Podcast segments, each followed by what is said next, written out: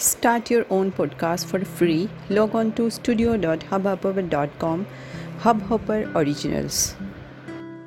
Hello friends કેમ છો બાળકો મજામાં છો આજની આપણી વાર્તા છે સો રૂપિયાનો શ્લોક બાળકો, અત્યારે તો આપણે સો રૂપિયાનું મહત્ત્વ નથી, પણ જ્યારે જૂના જમાનામાં લોકો આખા વર્ષની કમાણી સો રૂપિયાથી ચલાવતા હતા આ તે સમયની વાર્તા છે તો ચલો આજે આપણે જોઈએ કે એવો કયો શ્લોક છે કે જે સો રૂપિયાનો મળે છે.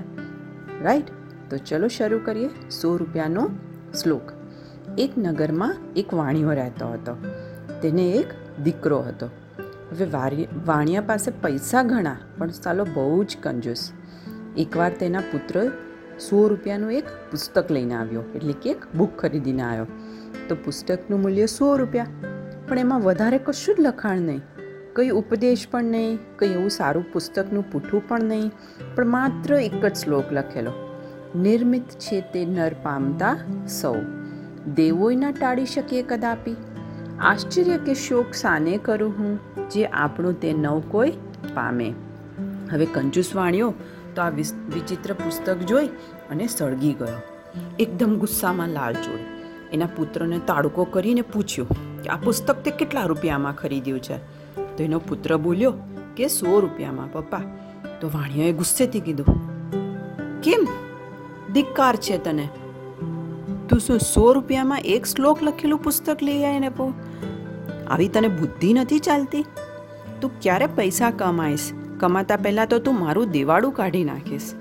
અહીંથી ઘરેથી નીકળી જા અને ફરી પાછો મારા ઘરે ના આવીશ. વણિક પુત્ર તો ઘણા દુઃખ સાથે પોતાનું ઘર તજી અને બીજા નગરમાં ચાલ્યો ગયો. હવે અજાણ્યા નગરના માણસને જોઈ અને કોઈ અજાણ્યા માણસે એને પૂછ્યું કે, અરે ભાઈ, તું ક્યાંથી આવે છે? તારું નામ શું છે? ઉત્તરમાં ફક્ત વણિતપત્ર એટલું બોલ્યો કે, નિર્મિત છે તે નર, પામતા સૌ કોઈ. હવે બીજાએ, ત્રીજાએ જેટલા લોકોએ પૂછ્યું, એ બધાને એના એક શ્લોકનું એક વાક્ય જ બોલવા લાગ્યો. એટલે નગરમાં એનું નામ નિર્મિત પડી ગયું. હવે એક દિવસ આ નગરની રૂપવતી રાજકુંવરી નગરમાં ફરવા નીકળી. ફરતા ફરતા તેની દ્રષ્ટિ એક અત્યંત મનોહર રાજકુંવર ઉપર પડી. રાજકુમાર બહુ સુંદર લાગતો હતો, તો એને એ ગમી ગયો.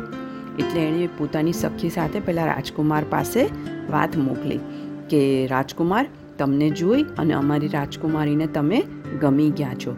તો આજે રાત્રે રાજમહેલ પધારજો, ત્યાં જમજો અને તમારું દર્શન કરવાની એમની ઈચ્છા છે. પણ જો તમે નહીં આવો, તો તેઓ તેનો પ્રાણત્યાગ કરી દેશે. એટલે રાજકુમાર બોલ્યા કે, હું તો અહીંનો અજાણ્યો છું. મારે રાજકુમારી પાસે આવવું હોય તો ક્યાં થઈને સી રીતે આવું? મને અહીંની કશી ખબર પડતી નહીં. તો પેલી જે દાસી હતી ને, એ બોલી કે, આ પ્રાતરે રાજમહેલના જે ઝરૂખામાંથી દોરડું લટકતું જુઓ ને, એ ઝરૂખામાં ચડી જજો. તો રાજકુમાર બોલ્યો કે, ભલે, હું રાત્રે આવીશ. હવે રાજકુમારને વિચાર આવ્યો કે આવી રીતે અજાણી જગ્યાએ, અજાણ્યા પ્રદેશમાં કોઈ અજાણી છોકરી મને આમ બોલાવે, તો મારું જવું ત્યાં અનુચિત કહેવાય. અને એનાથી મારે નીચું જોવું પડે. તો આવું કામ મારે કરવું નથી. આથી એ ત્યાં રાજકન્યા પાસે ગયો નહીં.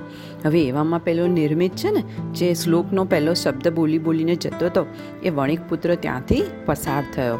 એટલે ઝરૂખામાંથી દોરડું લટકતું જોઈ અને એને થયું કે આ શું છે? અહીંયા કેમ દોરડું ટીંગાયું છે? લાઈને વળી, હું જોઉં કે આમાંથી ઉપર ક્યાં જવાય છે? હવે આ નિર્મિતને તો ઉપર આવેલો જોઈ અને રાજકુમારી એવું સમજી કે આ તો પહેલો જ રાજકુમાર છે.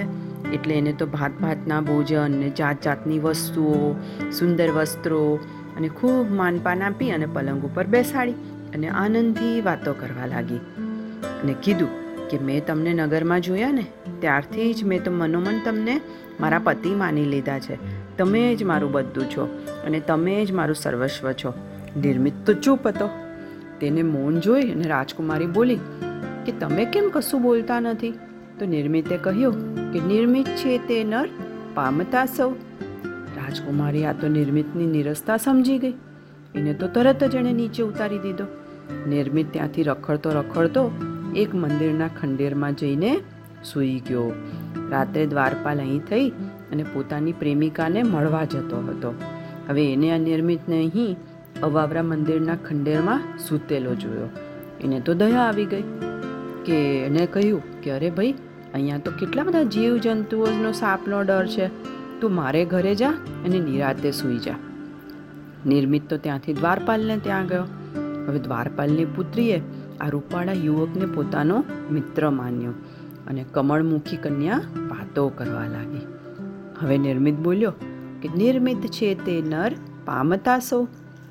યુવકની ફરી આવી નીરસ વાતો સાંભળી અને દ્વારપાલની પુત્રી સમજી ગઈ કે આ તો પોતાને અયોગ્ય માણસ છે, એટલે એને ત્યાંથી પણ એણે કાઢી મૂક્યો. હવે નિર્મિત ત્યાંથી પણ ચાલ્યો ગયો. માર્ગમાં એક જાન જતી હતી. એ જાન સાથે ચાલતો હતો. હવે અહીં કન્યા શણગારેલી ચોરીમાં એના વરની રાહ જોતી હતી. એણે બહુ જ સરસ સુંદર મૂલ્યવાન શણગાર હતા, દાગીના પહેરેલા હતા, વસ્ત્રો પહેરેલા હતા.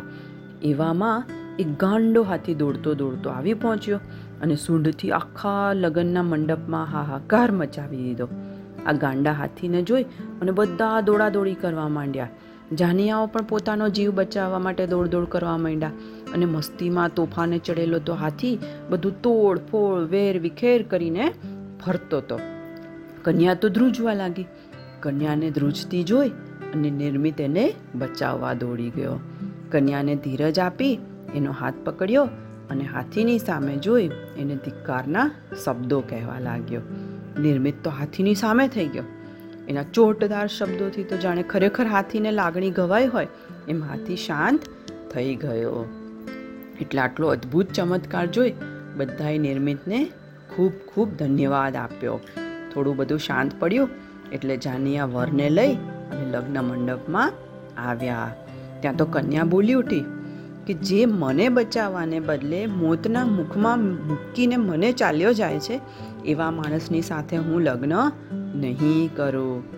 કન્યાના પિતાએ તો આગ્રહ કર્યો કે સમજાવી દીકરીને, પણ કન્યા સમજી નહીં અને અડગ રહી. એણે જાનિયાઓને સ્પષ્ટ ના પાડી દીધી. કન્યા પોતાના નિર્ણયમાં દ્રઢ હતી કે હું જેણે મને જીવતદાન આપ્યું છે ને, એને જ પરણીશ. એટલામાં તો આખા ગામમાં આ વાત ફેલાઈ ગઈ અને નિર્મિત ના વખાણ થવા માંડ્યા. એટલે દ્વારપાલની કન્યા પણ નિર્મિતના વખાણ સાંભળી તેની સાથે લગ્ન કરવાનો નિર્ધાર કરીને પાછી આવી. એનો પણ બધા ત્યાં કુતુલવશ ભેગા થયા કે અહીંયા ગામમાં શું થઈ રહ્યું છે? એણે વણિક પુત્ર નિર્મિતને પૂછ્યું કે શું આ સંભળાય છે તે વાત સાચી છે? તો નિર્મિત બોલ્યો કે નિર્મિત છે તે નર પામતા સૌ. ત્યાં તો કન્યા આવીને વરમાળા આરોપી અને બોલી કે દેવોય ના ટાળી શકીએ કદાપી. એટલામાં રાજકન્યા પણ ત્યાં આવી અને વરમાળા આરોપી. એણે પણ બોલી કે આશ્ચર્ય કે શોક સાને કરું હું? ત્યાં તો દ્વારપાલની કન્યાએ પણ પોતાની વરમાળા આરોપવા માંડી કે જે આપણું તે નવ કોઈ પામે. આમાં બધી વાત સાંભળી અને વણિક પુત્રના પિતા, માતા અને એનો પરિવાર પણ વેલ જોડીને ત્યાં આવી પહોંચ્યા અને વાંચતે ગાજતે નિર્મિતનું સામયું કર્યું અને પોતાના ગુણવાન પુત્ર અને ત્રણ કન્યાઓને લઈ અને પોતાના નગરમાં ગયા. આમ સો રૂપિયાનું એક શ્લોકનું પુસ્તક તેમને લાખો રૂપિયાનું લાગવા માંડ્યું. બરાબર ને બાળકો? એટલે ભલે એ એક શ્લોક હતો, પણ એ શ્લોક કેટલો કામનો રહ્યો કે એને એના પુત્ર માટે ત્રણ ત્રણ પુત્રીઓ મળી ગઈ અને એ પણ આટલા મોટા રાજઘનાનાની. બરાબર ને બાળકો? તો ક્યારેય કોઈ વસ્તુ નકામી હોતી નથી.